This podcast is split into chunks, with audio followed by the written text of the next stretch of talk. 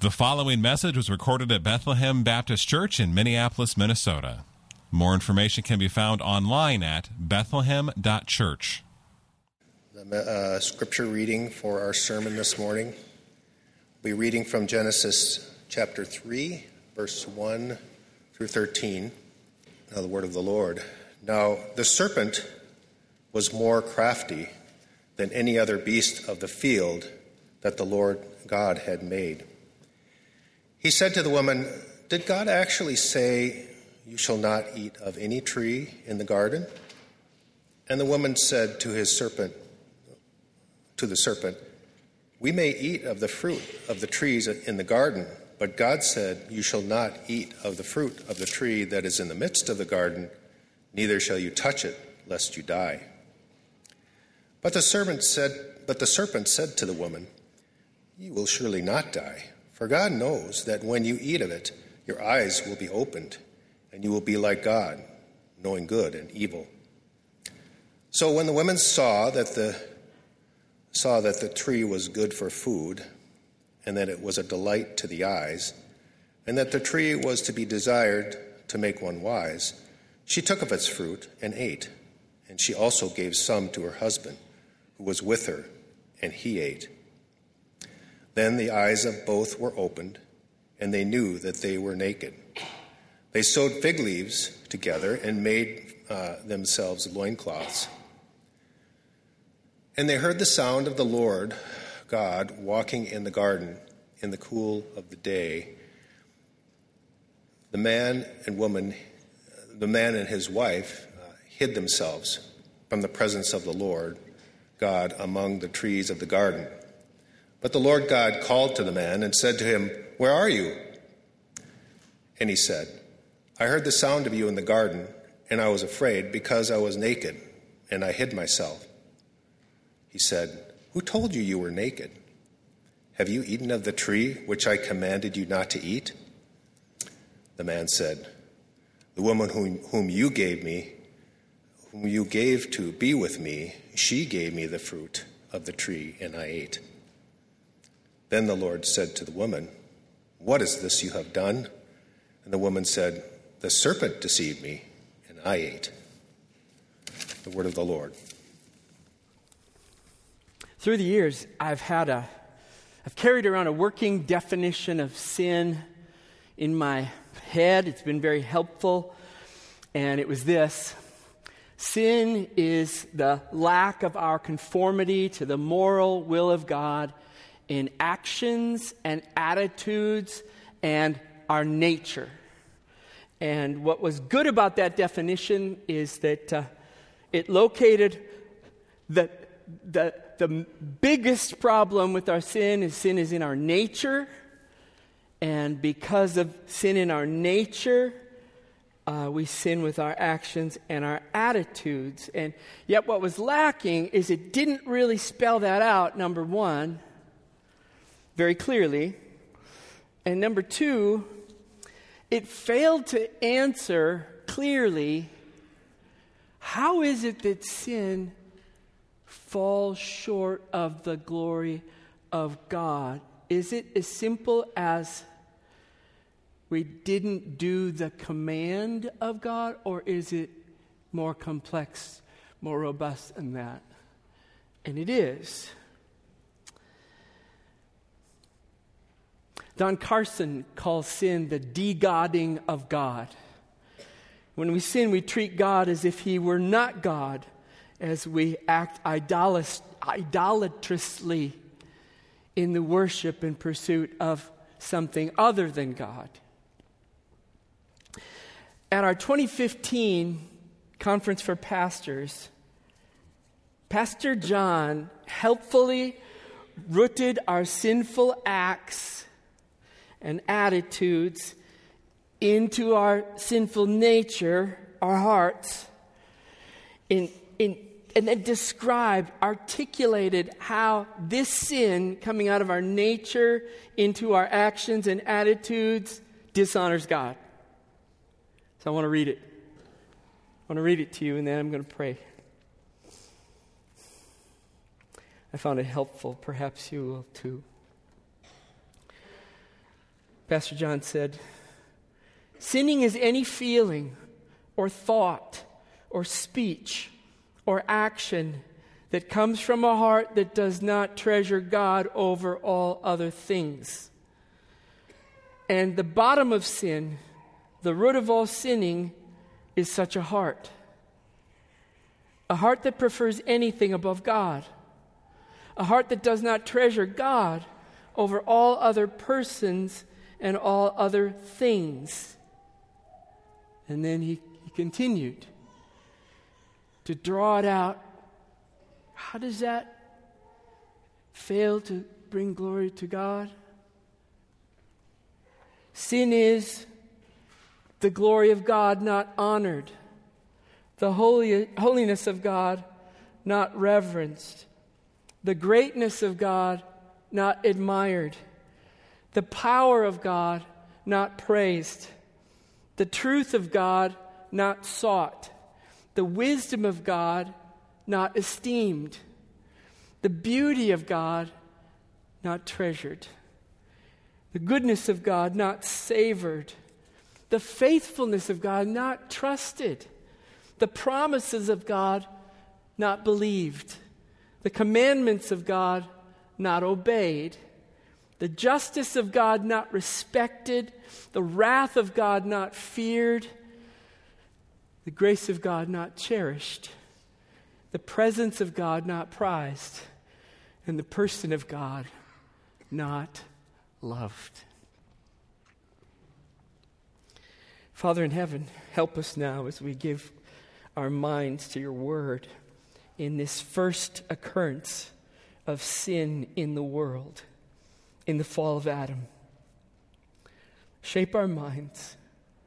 May, may this teaching guard us from idolatry, guard us from making shipwreck of our faith, guard us from ruining the lives of other people or allowing other people to ruin their own lives. May this text uh, send us out as, as those who live by faith in the Son of God who loved us and gave himself for us to bring us to you. Pray these things in Jesus' name. Amen. This is our third message from the book of Genesis, re- reviewing the foundational biblical truths taught there in Genesis chapters 1, 2, and 3. Doctrine of God, the doctrine of man. That's where we've been so far in the first two weeks. Today, I'm teaching on the doctrine of sin from Genesis chapter 3. And then next week, Pastor Ken will preach on the doctrine of Christ, mainly bouncing out of the text in which God promises that. Uh, the, the seed of the woman will crush the head of the serpent. Now, these biblical truths are essential for our understanding of reality, for our understanding of what is true truth, what is real. Uh, they answer the big human questions. Doctrine of God answers the question, where is, or is there a God? The Bible answers yes. He's our sovereign creator. The doctrine of God also answers, where did everything come from? Came from God. He made everything and he made it all for his glory. And the doctrine of man answers the question who are we? We are creatures created by God in his image, male and female. And in this sense, we are all children of God. He is the life giver of all human beings. There is a deeper sense of our being children of God in the gospel, but it is generally true by creation. God is Father and provider of us all, and life giver. Also, doctrine of man answers the question why are we here? The answer to glorify God. That's where we've been so far, and now we come to the doctrine of sin in Genesis 3. Let me give you a little context so now all creation is ordered by God's word of decree. He decreed light to be distinct from darkness. Remember, was, there was chaos, there was a formless nothingness, and God speaks order. He distinguished light from darkness, day from night, land from sea, distinctions among animals, uh, man distinct from woman, and creator as distinct above all creation. And after creating all things, God, the Lord God placed Adam and Eve in this verdant, peaceful, beautiful garden paradise to live in glad fellowship with Him and to eat from the tree of life, to live forever there. The first man and the first woman, they were fulfilling their God given purpose, glorifying God, enjoying Him, and receiving His grace and generosity and faithfulness. And they were blessed by God. God blessed them in order that they would be fruitful and bear children and fill the earth with more image bearers. And they had dominion over the creation to, to cultivate the creation for food and food and beauty and flourishing. And all was as God had designed, and all was right, and they had no lack, and it was all good. I mean, don't let good means morally good. It's good. It's good. It's not bad. It's good. And God said, verse 29, Behold, I have given you every plant yielding seed that is on the face of all the earth. This is chapter 2, verse 29. And every tree with the seed in its fruit, and you shall have them for food. Every plant uh, and every tree on all the earth. However, there was one prohibition that God gave Adam and Eve, one and only one, and that was the tree that is in the middle of the garden, verse 16 of chapter 2. You may surely eat of every tree of the garden, but of the tree of the knowledge of good and evil you shall not eat, for in that day that you eat of it, you shall surely die. The Bible doesn't say how long Adam and Eve lived in this shalom, this paradise, this place of peace where all was as it should be. you can speculate. They didn't have any children by the time they sinned, so I don't know how long it was. This morning, this morning's text answers the question now. So, what went wrong? Adam and Eve rebelled against God, and they sinned. That's what went wrong. It's the worst moment, the worst moment in human history. Romans 5 says, Sin came into the world through one man, and death through sin, so death spread to all men because all sinned. My outline to walk through the narrative is, is four points. Number one, the serpent. Number two, the temptation. Number three, the sin. And number four, the consequences. So, first, the serpent. Genesis 3 1. Now the serpent was more crafty than any other beast of the field that the Lord God had made. Satan, you, you caught that, didn't you? Satan, the serpent, is a created being. Do not think that God from all eternity was squaring off against an eternal Satan, combating each other, good versus evil. That's not what the Bible teaches. That's, that's not it. Two equals battling it out. No, that's Star Wars. That's, that's some of the world religions. God made Satan and rules over Satan, and Satan can only do what God permits Satan to do. Satan was an angel created by God. And the Bible doesn't tell us a lot, doesn't hardly tells us anything about how Satan rebelled against God, only that he did. And that he's described as sinning from the beginning. 1 John 3 8. It's interesting as I was looking over chapter 2 and chapter 3 carefully, I noticed the serpent subtly demeaning God in his conversation with Eve in a way that just jumped out to me. In Genesis chapters 2 and 3, God is referred to as the Lord God 19 times. The Lord God. And yet, in speaking to Eve, Satan omits the title Lord when referring to God, suggesting to her, He's not your Lord, He's not your sovereign. And regrettably, Eve picks up on Satan's reference to God when she speaks in verse 5. So Satan is described as sinning from the beginning. His subtlety is evidenced in the sneaky way he de-gods God of his lordship and sovereignty and his title use. Satan is the adversary of God, hell bent on defaming the glory of God. He's described as the rebel ruler of this world. And as God's enemy, he is the enemy of human beings, and in particular, God's people, as he's described as prowling around like a hungry lion looking for someone to eat, to devour. Satan's work is to kill and to steal and to destroy. As I said, he's crafty. He masquerades himself as an angel of light, as good.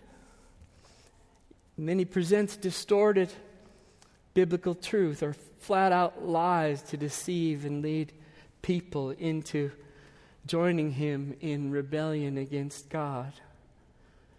And the Bible even describes Satan as blinding the minds of unbelievers to keep them from seeing the light of the glory of God in the face of Christ in the gospel.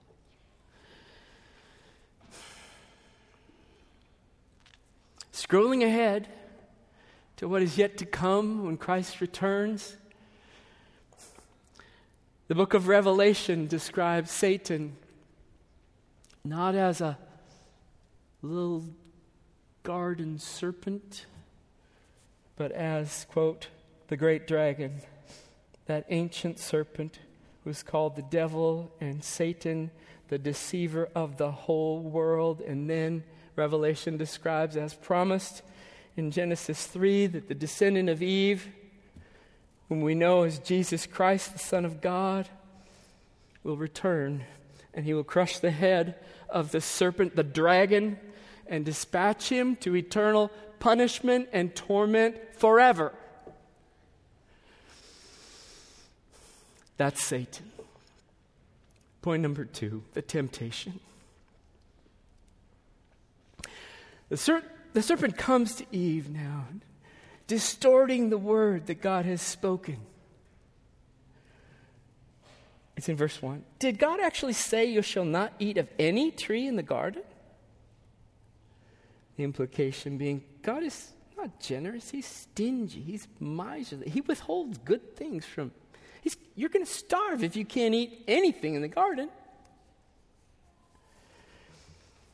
And unfortunately, Eve partially corrects the serpent, but she leaves out the fact that God had given every tree and every plant to them except one. Here's what Eve says in reply. Verse 2 uh, We may eat of the fruit of the trees in the garden. The truth was, any, all. But God said, You shall not eat of the fruit of the tree that is in the midst of the garden, neither shall you touch it, lest you die.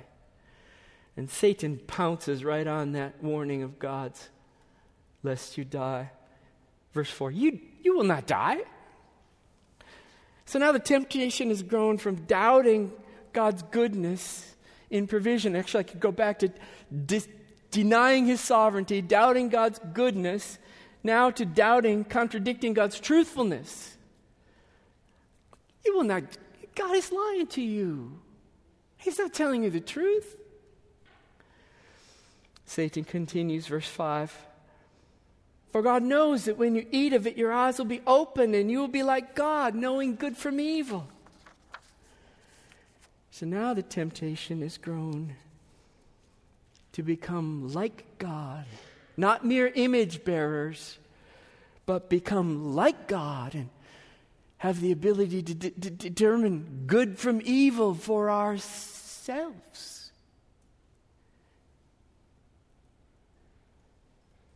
It sounds just like the messages in the air today.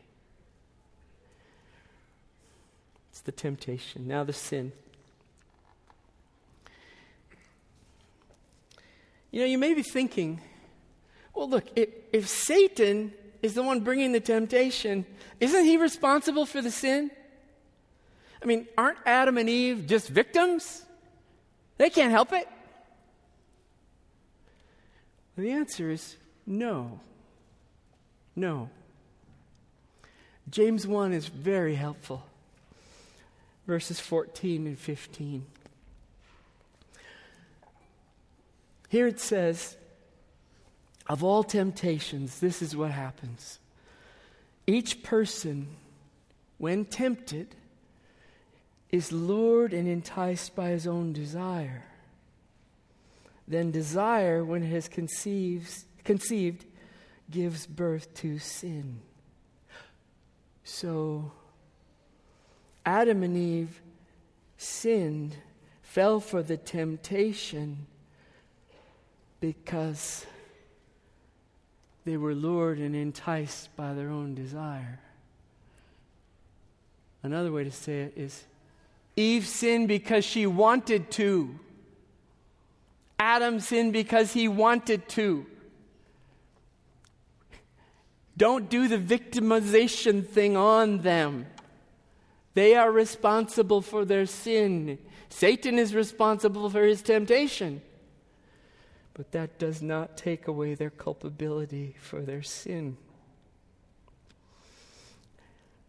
You can see it spelled out here. Eve sinned because she desired what Satan promised. Uh, she, she saw that the tree was good for food. Look at that tree. It's good, it's satisfying. And that it was a delight to the eyes. Oh, that, that fruit is beautiful. I want it and the tree was to be desired to make one wise. I want to be like God and call the shots of good and bad myself. And she took of its fruit and ate. And she also gave some to her husband who was with her, and he ate there's the sin. the, the worst event in human history, summed up in, in one verse. Verse 6 makes explicit that Adam was with her. And up to this point in the narrative, there's no mention of Adam. However, Adam's presence the whole time is implied by the use of the plural pronoun you at several points in the text, such as when the serpent speaks to them, you, plural, in verses 4 and 5. So, th- this is a colossal failure of Adam to speak against the lies and the temptations of Satan on behalf of his wife and on behalf of the human race. Worst moment in human history. And sin came into the world. And death came to all human beings because of it. Now I'm getting to number four the consequences, one of which I just mentioned. I'm going to put them in four categories alienation, judgment, inherited sin, and futility in creation. So now, later that day, after they had sinned,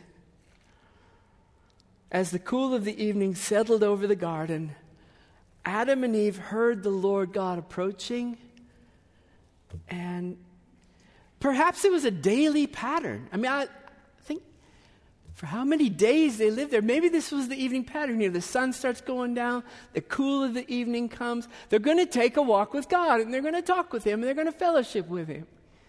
It was just a beautiful scene in my mind. But now, for the first time, when they heard God approaching, Verse 8 says, The man and his wife hid themselves from the presence of the Lord God among the trees of the garden. And God called out, Adam, Eve, where are you? And Adam answered, verse 10 I heard the sound of you in the garden, and I was afraid because I was naked and I hid myself. Now they're afraid of God. Alienation. Shame and guilt. Verse 7 immediately the text had said, after they ate, the eyes of both were open and they knew that they were naked. And they sewed fig leaves together and made themselves loincloths. Imagine what it would have been like to have never known what it was to do wrong? We, we can't comprehend it, but imagine it. Never know, never having done wrong, never knowing what it feels like, and then directly dishonoring and disobeying God in this way. They ran and they hid themselves because they were afraid of God and because they felt the sin or the shame and their guilt of their sin. They wanted to get away. The guilt was too much. Third, self justification in this estrangement, this alienation with God, this estrangement, shame and guilt, and then self justification comes. You know, God says to them, verse 11, Who told you that you were naked? Have you eaten of the tree which I commanded you not to eat? And rather than straightforwardly saying, We did. Adam blames his sin first on God and then on Eve, and then Eve blames her sin on the serpent. See it there, verse 12. The woman, this is Adam answering God's question Who told you you were naked? Have you eaten of the tree which I commanded you not to eat? Adam answers, verse 12. The woman whom you gave to be with me, she gave me the fruit of the tree, and I ate. Have you eaten it? The woman you gave me, she gave it to me and I ate. Here, the dodge of responsibility and a bit of self justification. And then the Lord said to the woman, the Lord God said to the woman, What is this that you have done? And the woman said, The serpent deceived me, and I ate.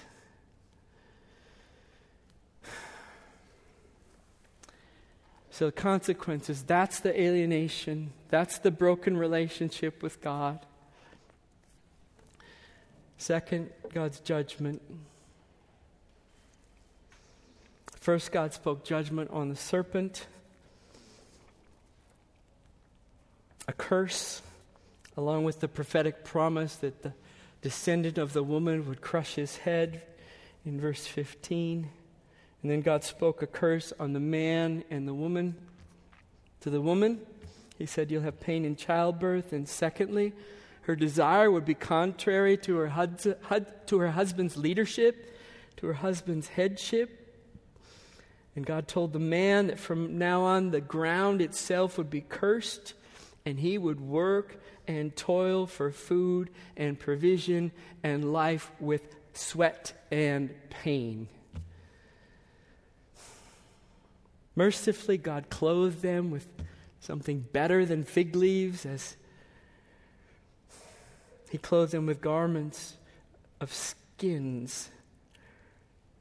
Verse 21, which is the, first killing in the creation, is God killing an animal to clothe Adam and Eve. It's a pointer. to God offering His Son to cover us, to be the atonement for our sins. And God, true to His word of warning, pronounced that they and all their descendants would be banished from the garden and no longer have access to the tree of life.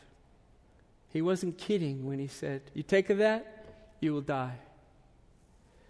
Verse 23 The Lord God sent him, as Adam with Eve, out of the garden to work, to work the ground from which he was taken. And he drove out the man, and at the east of the Garden of Eden, he placed the cherubim and a flaming sword that turned every way to guard the way to the tree of life.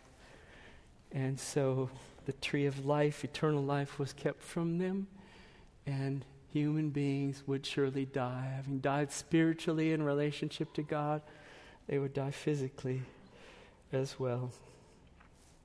Consequences alienation with God, God's judgment, and now inherited sin. This is where the sinful nature comes to us. As a consequence of the fall of Adam, he being the firstborn, head of the human race, his fall into sin became the fall of all his descendants. We have inherited a sinful nature in which sin's depravity infects all of our being. We call it total depravity, not because we're as sinful as we could be, but because sin totally infects everything that we are and do and think and desire. You know, hopes that I'm going to stand before God and the, the, the good will outweigh the bad. Sin's in here in our nature. The good, the good will never outweigh the bad. We are born enslaved to sin and unable to overcome sin's temptations. And in this way, Adam's corruption and guilt and condemnation and punishment and death have become ours. All of us all human beings. The saying is true. The heart of the human problem is the human heart.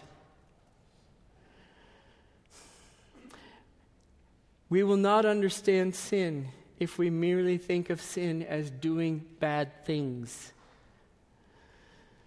Instead, we are sinful by nature, rebellious of God by nature, and the reason that we do sins, the reason that we sin, is because we are sinners by nature in the heart. It's the third consequence. And then the fourth futility in creation. I'll just mention it here. Romans 8 says that due to the fall in Genesis 3, that all creation has been subjected to futility. By Adam's fall, Creation has been put in bondage to corruption. And we're plagued by this corruption. Countless illnesses, calamities, decay, losses. And yet the creation groans, longing for the day when Christ comes and restores the new heavens and the new earth. Then creation will be set free along with the people of God to live in the new creation forever and ever and ever by his mercies to us in Christ Jesus. So, those are the consequences of the fall. Now, how do we relate to sin now? How do we, as human beings, right now, relate to sin? Well, first, our only hope is Jesus. Our only hope is Jesus. He came into the world to save sinners. He came into the world to destroy the works of the devil. And he offers himself to all people as Savior and Lord. Come to me, all you who are weary and heavy laden, come, Receive from me. I'll give you rest. Rest from your guilt and rest from your shame. Clo- covering for your sins by my death. I'll clothe you with my righteousness and give you a bright hope of all eternity. I'll put my spirit in you, God says. I'll take out your heart of stone. I'll put to death that old nature in you and give you a heart of flesh, a new nature, a new heart to cause you to desire me in faith and love and worship. Our only hope is Jesus. So if you don't know Jesus, this sermon ought to be a huge weight. You say, what hope is there? I'm saying, look to Jesus, go to Jesus for the forgiveness of your sins and for your reconciliation with God and hope of all eternity. And those of us who have come to Jesus, how do we respond? We make no peace with our sins. If by the Spirit we put to death the deeds of the body, we will live. We fight our sins. We fight the fight of faith every day. And you know what? Every day we need forgiveness. Remember the Lord's Prayer? Lord, give us this day our daily bread. Oh, yeah, and daily forgive us our sins. We fight the fight of faith. We, we live by faith in the Son of God who loved us. We receive his forgiveness day by day. We put to death the old man in us. We, we, we put on the new man that God is making us to be in conformity to Christ. One more thing, and it relates to Sanctity of Life Sunday. And it relates to Ethnic Harmony Sunday last week and other things as well.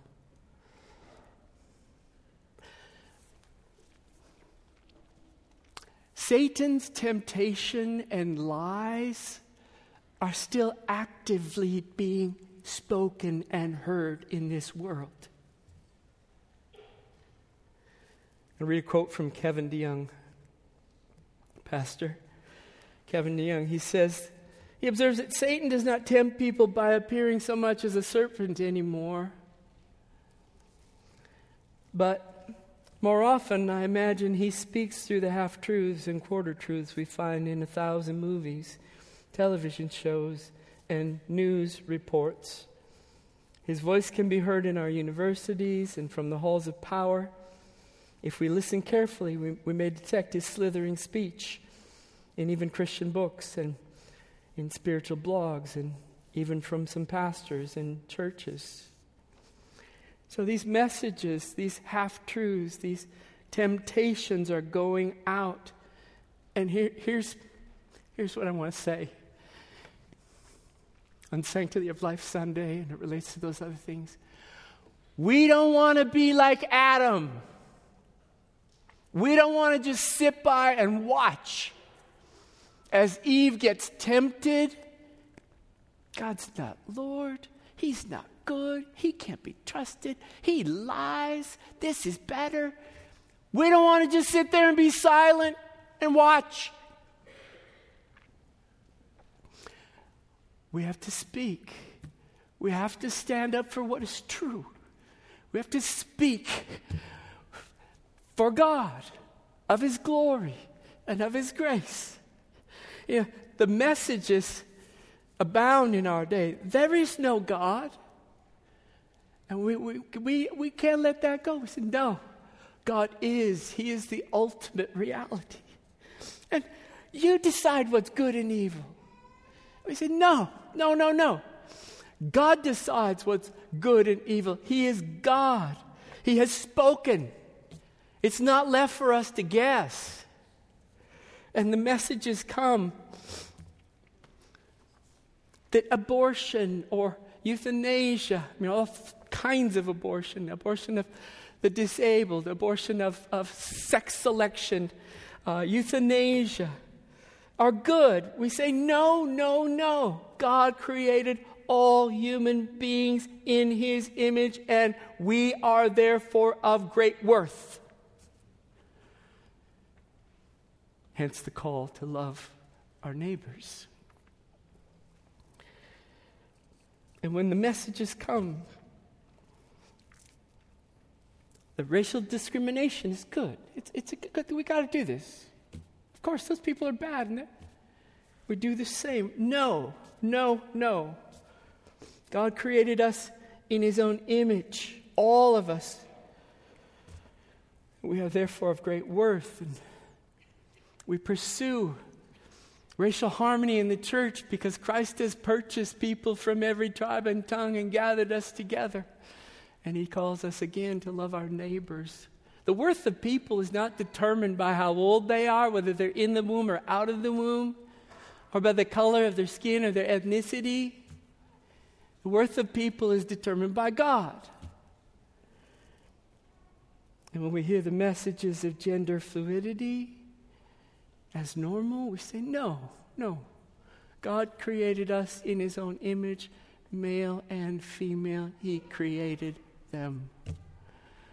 So we, we don't want to be like Adam. May we not be like Adam. We have to speak for what God has said when these messages of temptation are directly contrary to God and to God's word and to the well being of people and the glory of his name.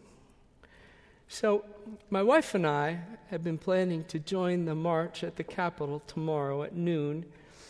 I think we will. I have a little bronchitis that might slow me down a little bit, but we'll decide tomorrow. Um, that's why we engage in speaking uh, against these widely held, swirling, acceptable movements of sin in our culture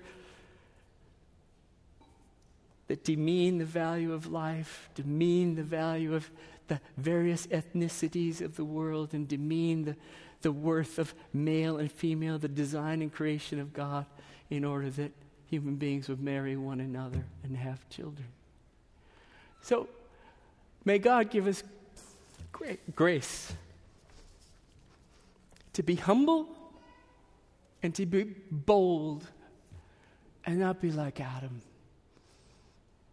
May we love the people of our world who are being so led astray in order to speak the truth to them, in order to bring them to God through Jesus Christ.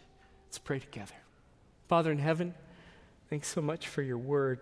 It's a heavy word, and yet it is good. If we don't get this, we will not understand how great and glorious is the gospel and the immense salvation that's ours in Christ Jesus. So may we get this, and may we live accordingly in our fight of faith and as we speak, unlike Adam, but as we speak and not let the sins of the age go by without speaking the truth. Help us, I pray, for the glory of your name. In Jesus' name, amen. Thank you for listening to this message from Bethlehem Baptist Church in Minneapolis, Minnesota. Feel free to make copies of this message to give to others, but please do not charge for these copies or alter their content in any way without written permission from Bethlehem Baptist Church. For more information, we invite you to visit us online at bethlehem.church or write us at 720 13th Avenue South, Minneapolis, Minnesota 55415. Bethlehem Baptist Church, spreading a passion for the supremacy of God in all things, for the joy of all peoples, through Jesus Christ.